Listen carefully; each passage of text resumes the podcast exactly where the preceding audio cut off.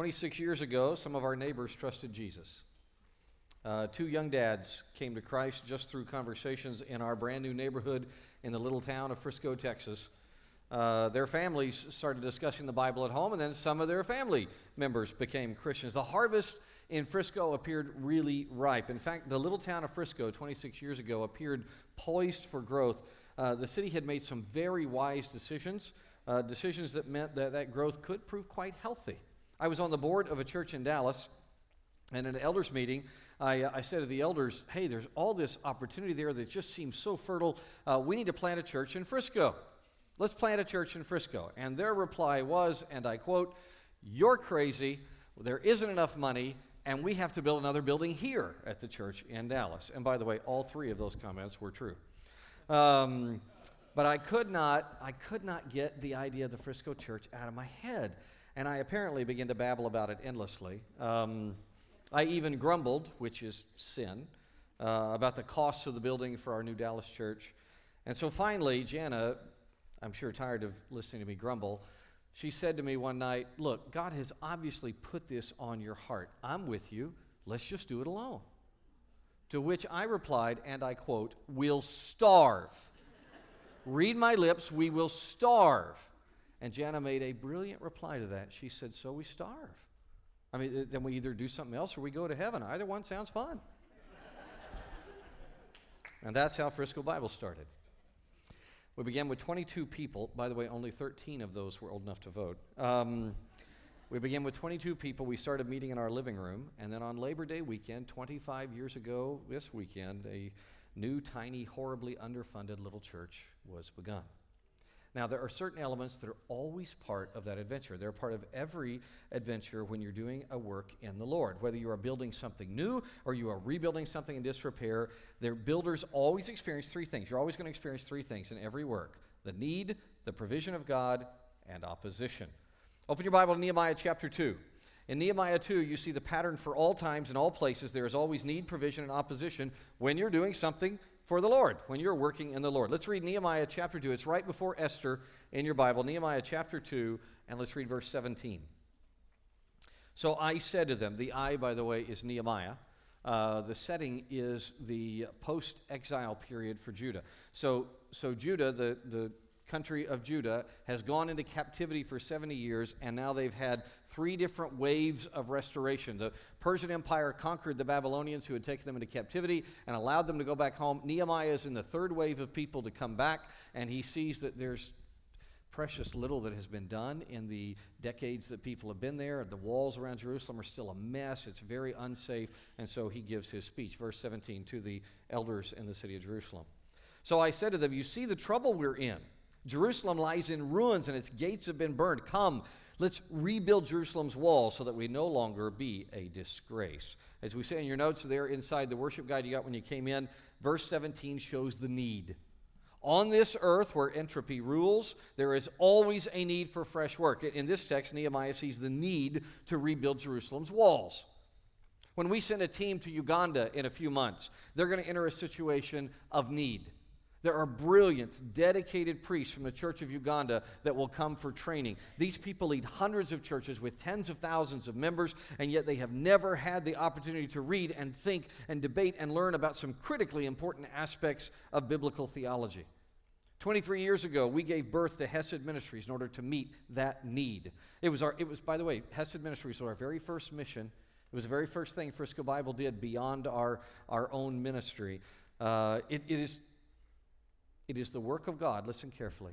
It is the work of God's people to fill a need when the need is genuine and that situation fits the church's capacity.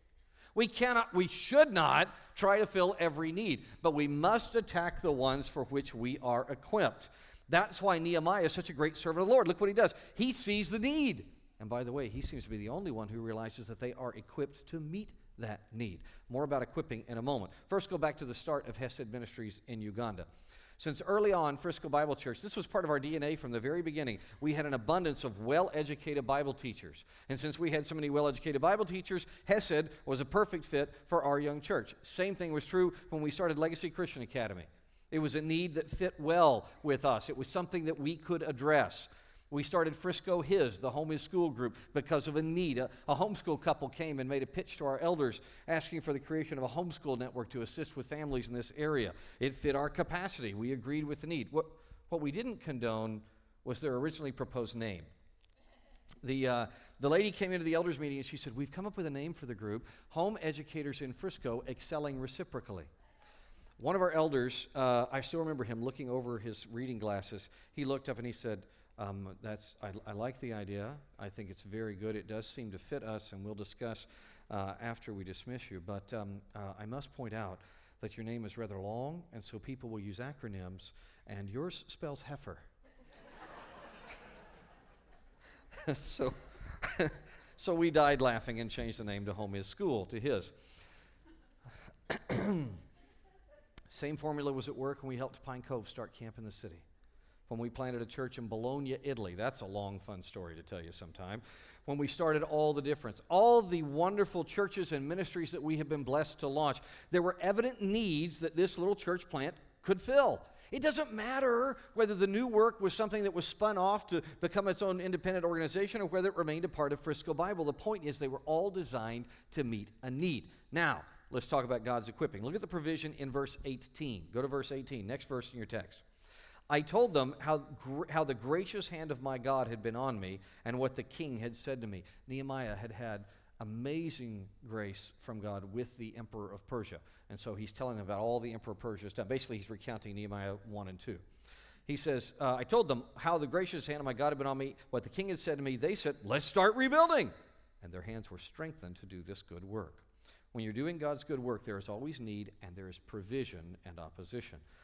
One of our greatest surprise provisions came from this guy, from Gene Getz.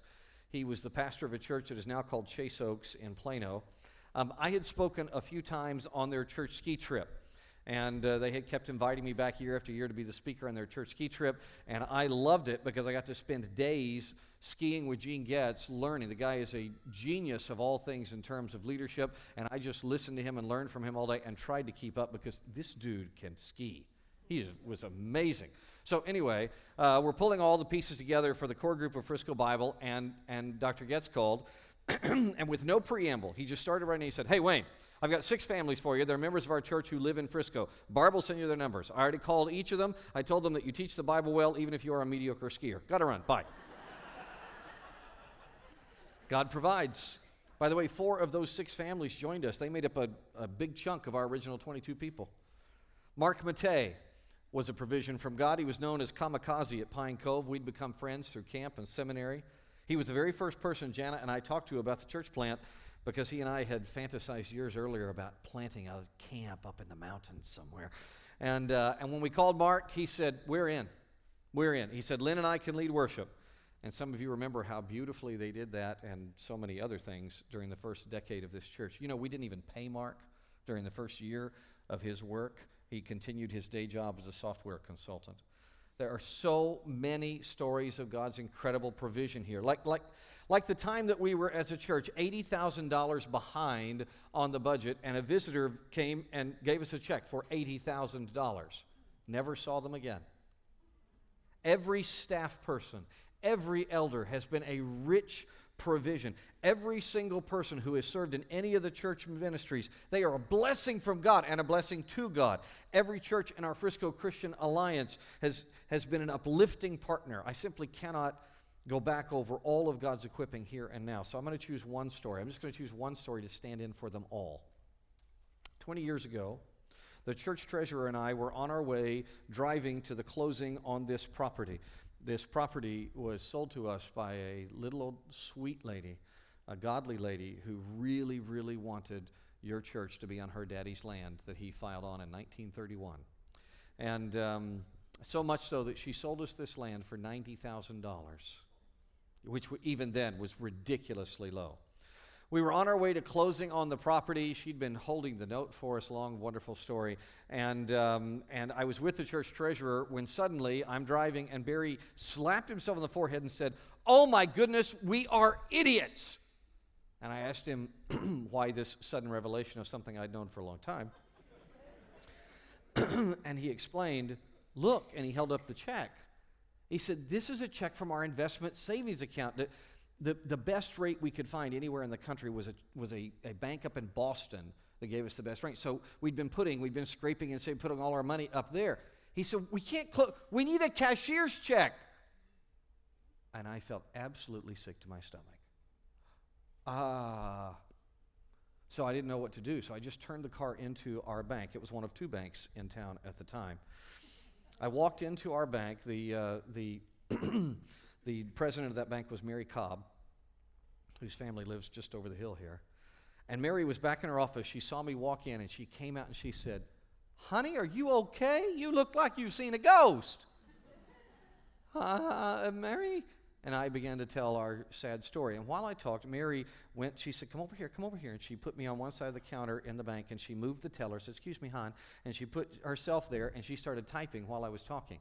And uh huh, uh huh. And she's typing. And when I got done, she hit print and outprinted a check on the bank's own checking account for $90,000. And she just asked one question. She said, Now, are you good for it, hon? I said, Yes, ma'am. She said, You've got the money. Yes, ma'am. Just get it to me by the end of the month so I can close this out on our books. And we had her the money within three days. Isn't that amazing? God provides for his work, even, maybe especially, through older ladies who call you honey. but there is always opposition. There's always opposition. Look at the opposition Nehemiah faced. Read verses 19 and 20. When Sanballat the Horonite, Tobiah the Ammonite official, and Geshem the Arab heard about this, they mocked and despised us and said, What is this you're doing? Are you rebelling against the king? I gave them this reply The God of the heavens is the one who will grant us success. We, his servants, will start building, but you have no share, right, or historic claim in Jerusalem. Nehemiah faces serious problems here. This false threat is an existential one. It administers both the work in Jerusalem and Nehemiah's life. You face similar problems in your health, in your business, in your family. There have been existential threats, right? The kind that drive you to your knees. The same has been true in your church. The elders of the Dallas church asked me not to leave but I felt compelled to do what the Lord had placed before us. So when I went anyway, it certainly made sense. It was very understandable that they provided no funding at all and no access to that congregation. The Braudrick family's $3,000 of personal savings was all the seed money this church had. That was intimidating. So were some letters we got. We got some letters from old people in Frisco there were a few old people in Frisco who really hated the idea that their, their city was changing. And when we sent out our first mailer about the new church and this is what's going to happen, we got some mail back that told us in no uncertain terms that we were not welcome and these weird newfangled things were not desired in their town. When we went to Frisco schools, we went to FISD and asked for a, a place to meet. We were told, uh, no. Now, in case you don't know, that's illegal because there was a law passed in 1993 called the Equal Access Law, and, and everyone's supposed to have access. But this fellow in charge just sat there and looked at me and he said, Nope. Other groups can use the schools, anybody but a church. No churches at all. Now, I was already a volunteer in the district, and, uh, and I, already loved FISD. Uh, in fact, I was, I was doing all the marketing for the district for free and uh, had become friends with our wonderful superintendent, Justin Wakeland. And so I, I wrote Justin a, a, letter and I said, hey, Dr. Wakeland, we accept the policy. That's the policy and we're going to live by it. But I, I fear that some other group's going to come in and sue FISD. And I, I'm, I'm concerned that our wonderful little district is at risk, that we're going to lose money and reputation if this happens. So I sent the letter and then we just trusted God and we just let it go. And instead, we started our gatherings in the only place we could find to meet here. It was the very tiny meeting room of one of only five restaurants in town the Abbey Restaurant. You guys remember that? The Abbey Restaurant? Uh, by the way, there really were only four restaurants in town because the Dairy Queen kept being shut down by the health department, so we didn't count that one. Speaking of obstacles, after we bought the land and broke ground on our first building, the state announced that Eldorado Parkway was, was, was going to be put through west of Preston. Isn't that exciting? But not where originally planned. The road was moved. Instead of the road separating the Catholic and the Frisco Bible Church land, it was now going to go south of the Catholic Church. That allowed uh, the city was about to be given a huge piece of property that, that became the wonderful Warren Sports Complex, named for our great Mayor Warren, and uh, that gave them a, a major road there, a state highway there. We suddenly became the shed behind the Catholic Church. True story. In an elders meeting, an elder seriously proposed that we change our official name to the shed behind Frisco's only Catholic church just so people would be able to find us. But we thought about acronyms and realized that sounds kind of like an Eastern European curse word, so we turned that down. Um, struggles and oppositions and setbacks are real. And by the way, opposition don't always come from the outside. This is a creepy one. Um, in first six months of the church, it was a scene reminiscent of something from Acts chapter 5. This guy came up to us as elders and he offered a massive amount of money. He offered to this little church plant that had maybe $3,000, he offered $1 million if we would give him a seat on the elder board. We said, um, no. No, that's not, that's not how Scripture, that's not how elders are chosen. Uh, that you may be an elder someday, but that's not how this works. And he got mad, of course, and took his money and left. And unsurprisingly, later I found out he ended up arrested for fraud.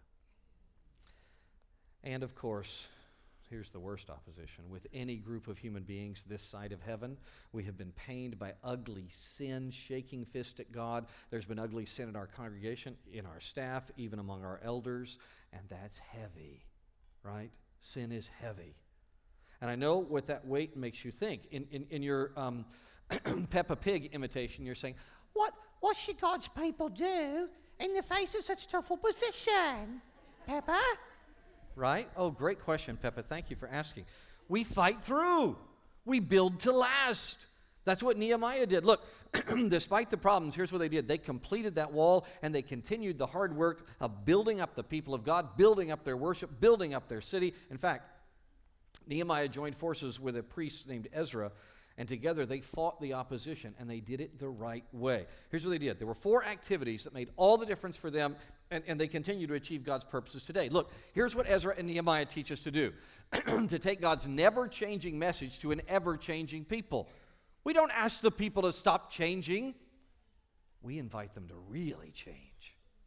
Because there's no change like the change that happens when God's word impacts your life.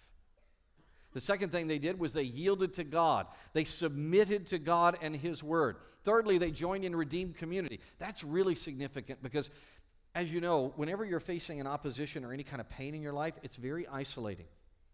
Whenever you're facing a, a, real struggle, there's a tendency to withdraw, and they teach us not to do that. In fact, they, they doubled down on their engagement. Fourth thing they did was rejoice in the Lord. The headline atop the right side of our notes summarizes for you. All building to last has these elements. We hold to God's word, we yield to God's spirit, we join together in the battle, and we are strengthened by God's joy. We see all that in Nehemiah chapter 8. So turn over a few pages to Nehemiah chapter 8, and let's read verses 5 through 8. Nehemiah 8, 5 through 8.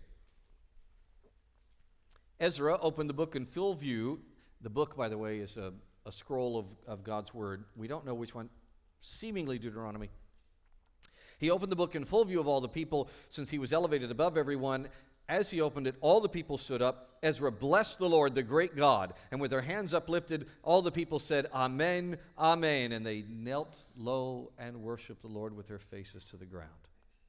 Yeshua, Bani, Sherebiah, Jamin, Akkub, Shabbethai, Hodiah, Maaseiah, Kelita, Azariah, Jozabad, Hanan, and Pelaiah, who were the Levites, explained the law to the people as they stood in their places. They read out of the book of the law of God, translating and giving the meaning so the people could understand what was read.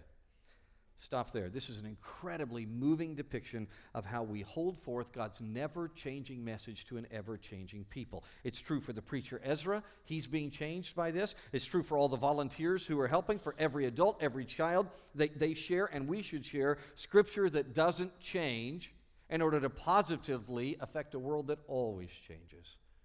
I first ran into this idea in G.K. Chesterton's book, Orthodoxy. Now, not all of that book is biblical, but his big idea certainly is. And his big idea, and I'm going to pridefully use my own phrasing because I like it better than his. His big idea is to take the never changing message to an ever changing people. That's why we're in our Imagine campaign as a church right now. We're sacrificing to prepare for the future. We want to eliminate debt and, if possible, procure new property. Why are we working so hard on that? Because the world is moving to your backyard. Thousands of people every year join us here. Most do not know Jesus as Savior. Most have never even been in a church. We must position ourselves to explain God's good news to them. We must position ourselves so that God's eternal scripture is readily available for all the different kinds of people, that it's explained to them, and that it changes their lives for good. Of course, land and buildings are only part of that positioning, right? The main thing is that we are always preparing ourselves. Every boy, girl, woman, and man, we're preparing ourselves to take God's good news to people and teach them to apply it. It's embedded in our very mission statement as a great commission. Here, say it with me Mission of Frisco Bible, all together. We are redeemed community doing the Great Commission by the power of the Holy Spirit for the glory of God. Amen. Do you know what Jesus said about that doing the Great Commission? He said that means teaching them to do everything I have commanded you. Teaching them to do all, live out Scripture. That's what Ezra and Nehemiah did. And that's what we're here to do as well. And by the way, I suspect this is why you have flourished for 25 years, church. You have never ceased working to take the never changing message to an ever changing people. Well done. It's one of my favorite things. One of my favorite things is that Frisco Bible Church is known as a disciple making church. You are known for building people up in the Lord. When I meet with pastors, as I, as I do regularly, they almost always comment on this about the quality and the power of disciples that you create that come from all your, your Bible studies and ministries and groups and, and your church. And I want to tell you, well done. And our disciple making is not just according to a front end formula. You know, sometimes what is built gets torn apart. That was the case in Nehemiah, right? The broken walls. Same thing certainly happens in our lives as well, which explains why the church of Jesus must be about restorations. I, I, mentioned earlier people who pain themselves and diminish their church by sinfully shaking their fist at God and practicing evil. This church has never and will never show anyone the door because of sin. Instead, we are committed to restoration. We have seen dozens of lives rebuilt, families resurrected, careers positively changed, all because we don't give up. Please don't misunderstand. We are never going to call sin anything but sin, period. But we're never going to quit on any sinner that is willing to do the hard work of change. I'd like you to read with me the, the great command about this from Scripture. Galatians 6 1 commissions us to rebuild an ever changing people by gently applying the eternal, unchanging Word of God. You read the underlined text. Brethren, even if anyone is caught in any trespass, you who are spiritual, restore such a one in a spirit of gentleness, each one looking to yourself, so that you too will not be tempted. We build to last by applying Scripture, and we yield to God. Go back to Nehemiah 8. Let's read verse 9, the next verse. Nehemiah the governor, Ezra the priest and scribe, and the Levites who were instructing the people said to all of them, This day is holy to the Lord your God. Do not mourn or weep. For all the people were weeping as they heard the words of the law. You know, when Scripture convicts us, we're pained. But that is not merely a situation for mourning, it's, it's most importantly an opportunity for change. The wise person yields to the Lord and His word. So, sometimes, you ever think about this? Sometimes tears can actually keep that from happening. Surrendering to God is the big issue, not how loudly we weep over internal or external obstacles. Look, look, this is awesome. Look up here. Nehemiah records the word Shema, which we translate as heard, right? It's your, it's your fancy word of the day, boys and girls. On the count of three, you get to say Shema. One, two, three, Shema. Shema may be the most important Hebrew word ever, ever coined, and maybe the most important word ever written in any language. It, it means more than just to hear. Shema indicates submission, yielding, memory, um, understanding, obedience. To, to Shema is to listen, learn, and obey. So, with that in mind, look at your text. We understand more deeply the reaction of these rebuilders in Jerusalem. When it says Shema, that tells us they were yielding to God. And the same must be true of us. Nothing is more important if we're going to conquer our opposition. Every action must be taken in submission to God and His Scripture. For example, remember how FISD told us they were closed to churches? We operated within that system. We yielded to God's Word because God's Word unequivocally tells us to submit to every human authority. So we did. And then we prayed. And we prayed with fervor. One afternoon, I was literally on my knees in our old offices up in the, in the top floor, the attic of the uh, Abbey restaurant. And I, I was just, I was begging God. I was begging God and asking Him to make us faithful because I was very concerned what I saw. The church had been going for a few months, and we had two services, and they were both full in that little space. And, uh, and something, when a church begins to bump against, any organization begins to bump against its walls, it will tend to atrophy. There are problems that come, and I knew that, and I was beginning to see some of them. And as I was there praying, I wasn't crying, I was just asking God to help me shema. I didn't see any way out of this problem. There was nothing open to us in Frisco, so I just wanted to listen and learn and obey. As I was praying, the phone rang. Since I was the only employee, I got up to answer the phone. and it was this guy, it was Pat Fowler. Pat Fowler was the assistant superintendent in those days, a wonderful man of God. He said, Wayne, we've been working through a letter you wrote a while back, and we think you're right. What school would you like to meet in? then I cried. Remember all that, uh, that opposing mail, that hate angry mail that we got? People worried we would change their city. We chose to submit to the Lord, Shema. We just, we just yielded to Him. We didn't worry about that. We didn't make any mess in the press. We just prayed for all the older people in town. A few days later, we got another letter from an old person. It was from this guy, it was from Tommy. He seemed really old to me then. He was in his late 50s. Just the kind of person that would write another stinky note. But this one wasn't a stinky note. It read, Praise God. We've lived here for four years, praying every week for a new church to come and be scripturally solid while culturally engaged. Can't wait to join the core group if you'll have us. And we have. Any good work involves seeing the need and using God's provision. But this side of heaven, there will always be obstacles. There will always be obstacles. We fight through those problems according to Nehemiah 8. We don't fight against flesh and blood. We conquer our opposition by the oldest and best method possible by surrendering, by yielding to God. So think about the opposition in your business or your community or your Twitter feed. How can you do what your church has done? Right now, I want you to think of one practical thing that you could do today to Shema, to yield to God and His Word. Just think about that right now. Lord, in all the obstacles of my life, and there are many, what is one way I need to shema, to learn and listen and obey? What is God putting on your heart that needs to change? You got it? You got something? Good. Now go do it. Go do But first, let's read verse 10. First, read verse 10. Then he said to them, this is Ezra speaking, Go and eat what is rich Drink what is sweet and send portions to those who have nothing prepared, since today is holy to our Lord. Now we're going to read the next part, but skip down to verse 12 where this thought is picked up. Then all the people began to eat and drink, send portions, and have a great celebration because they had understood the words that were explained to them. Here's the third way God's people overcome we join redeemed community. Notice the inclusiveness of these inv- invitations. Splurge, party, celebrate together. In fact, this celebration is to be so committed to togetherness that you make it hard on people to stay home. Do you see that? My pulpit team partner, Martin McDonald, was thinking through this text with me, and, and, and he shared a great thought about Nehemiah 8, 10, and 12. He wrote me and said, Wayne, this is the way to overcome opposition. Join community, encourage each other, and be thankful. This scene in Nehemiah is reminiscent of Psalm 23 5. Thou preparest a table before me in the presence of mine enemies. Thou anointest my head with oil, my cup runneth over. Close quote. This year, our vision has been built to last. And we laid out three goals for us this year as a church to hold, join, and yield. Those goals, we described them to you at the beginning of the, of the calendar of our, of our year last September. They're drawn from Acts 2.42, the great, the great descriptor of the very first church that God built to last.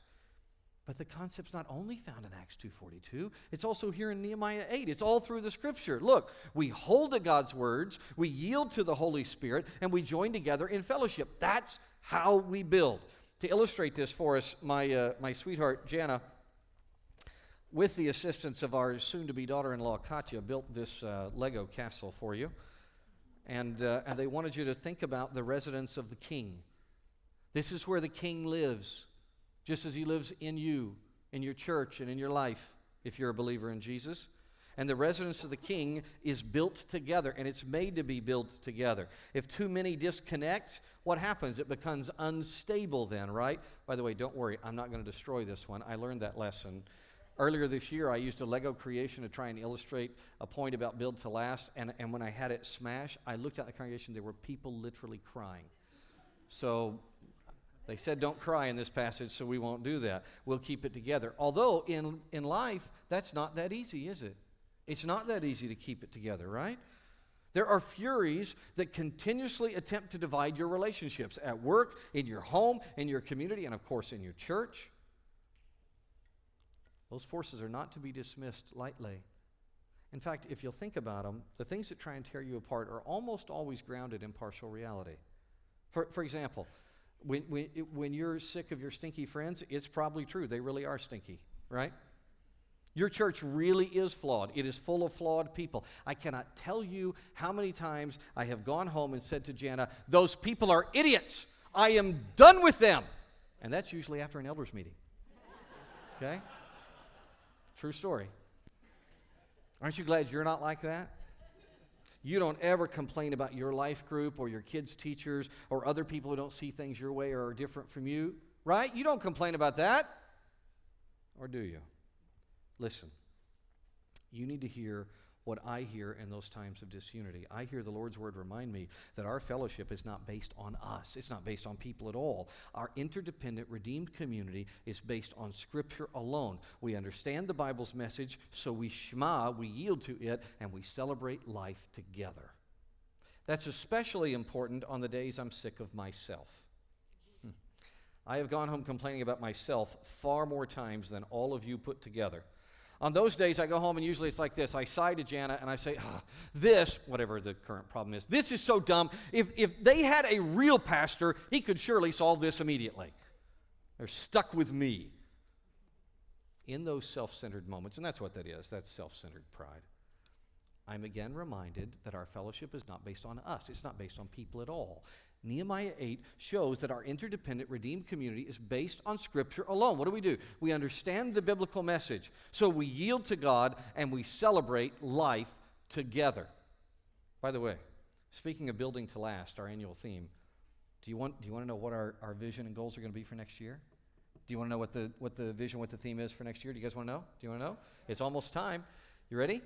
No, I'm sorry, I'm not going to tell you. Um, come back and find out Today, we're going to finish build to last. I love that. All right. The last aspect of building rightly according to Nehemiah is found in verses 10 and 11. That, that famous passage about how the joy of the Lord is our strength. Read it. Uh, pick up where we left off in 10. Do not grieve because the joy of the Lord is your strength. And the Levites quieted all the people, saying, Be still, since today is holy. Don't grieve. Even in times of despair or conviction or opposition, there's always joy in the Lord. We just have to engage with Him in order to rediscover it. And then in gratitude, the joy of the Lord gives us strength. Mervin Breneman puts it really well in his commentary on Nehemiah. He says, Real joy is an expression of faith in what God can do and is doing. I would just add, and has promised he will do. Right? Let's bring this home right now. Think of some opposition, some obstacle or pain in your work. Okay? Whatever your work is.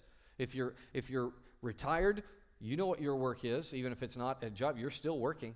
If, if you're looking for work, that's your job. If you're at home, if you're whatever your work is, think of a problem. If you can't think of any opposition or problems in your work, I'd like to talk to you after. I think you may be over medicated. Um, all right, now, uh, if, if, you can't think of work, then think of a problem in your family or in your church or in your community, okay? You got your problem? Do you see the problem? Now, just focus on that problem. Got it? Now, I want you to focus past that problem. Look past it. I know the barrier tends to take up all your vision. Look past it, please. Consider what God has provided, what He is providing, what He's going to provide. He is at work. Look at how He smoothed the road for you. Look ahead. Look, look at how He's, look back. Look at how He shaped you and changed you along the way. Think about the presence of His Spirit. Consider the people who have encouraged you. Shema, right now, remember. Remember those blessings that can so easily get lost in the maze of all the problems. Can you think of any positives, any provisions from God? We, we sadly don't have time right now to hear all of each other's situations, but here's what I want you to do I want you to raise your hand and share one thing that God has done, is doing, or promises to do in your life.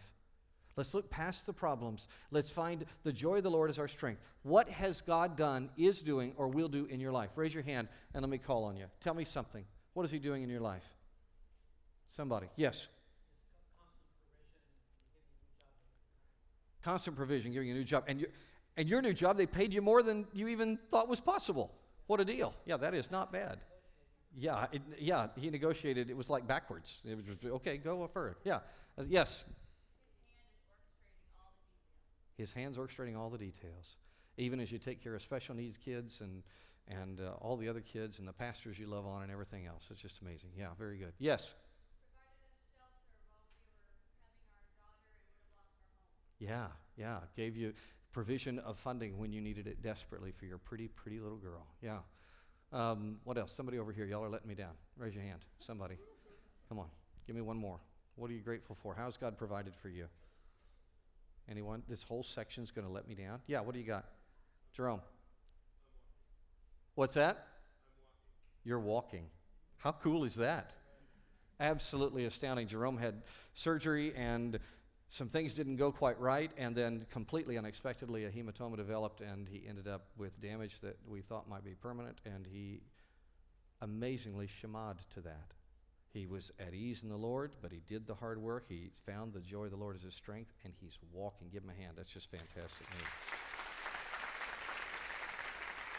Here's how my friend David Wade put it in a note to me. He said, Wayne, I thank God that He led us here when we moved to Frisco back in 1998. I also thank God for opportunities that He's given us to serve, to worship, and grow in the Lord here. Through any and all pains, the work of God in our lives together brings us joy. Close quote. Can't you feel the joy in that comment? I mean, it makes every one of us feel stronger. Aren't you encouraged that the joy of the Lord is our strength? Remember that. Re- folks, feelings come and go, but remember that strength you find in the fact that God is at work. He has spoken. Shema, that's where you're going to find the power for the next 25 years. The joy of the Lord is how you build to last in your life, not happiness. Happiness fades. Joy can strengthen even when you're unhappy. It takes work. As a final word for this series about work, all the work God gives us to do, I'd like to read you a letter. This letter comes from one of our students, um, Jonathan Lindstrom is a senior at the United States Military Academy. Upon getting his West Point ring last week, Jonathan wrote this, and I quote The inscription on my ring reads, Here am I, send me. It's Isaiah 6 8. These are the words the prophet Isaiah spoke in response to God when receiving his commission to preach to Israel at a time when they did not want to listen and did not want to turn from their sin. Isaiah's commission was not easy, glamorous, or fun leading Isaiah to ask how long he must fulfill this task, to which God essentially responded by saying, Until I say so. He goes on. I relate to this story in so many ways, and Isaiah's response, Here am I, send me, is admittedly not always my response. I'm fully aware that my time in the army will not always be easy, glamorous, and sometimes not even fun. And I too find myself asking how long I will stay in the army. It's important for me to constantly remind myself that the commission I will soon earn as a second lieutenant in the Army is also my commission from God. My proper response, as Isaiah modeled so perfectly, is complete submission to God's will over my life. In a word, Shema. He goes on, My ring points me to this response. Here am I, send me. He closes. Wherever you are in your education, career, or whatever your current situation in life may be, I'd encourage all of you reading this to remember Isaiah's words Here am I, send me. Pray those words daily, seeking to faithfully and cheerfully fulfill God's commission over your life. Colossians 3:23 commissions us, whatever you do, work heartily as for the Lord and not for men. Close quote. All God's people said? Let's pray. Father, thank you for Jonathan. Thank you for this reminder. Thank you for the work series that we can be reminded to flourish because of you. We pray for ourselves, we pray for our church that we will flourish for another 25 years and far beyond. We thank you for the offering we're about to take. We pray that you will bless it and use it in your work. In Jesus' name, amen.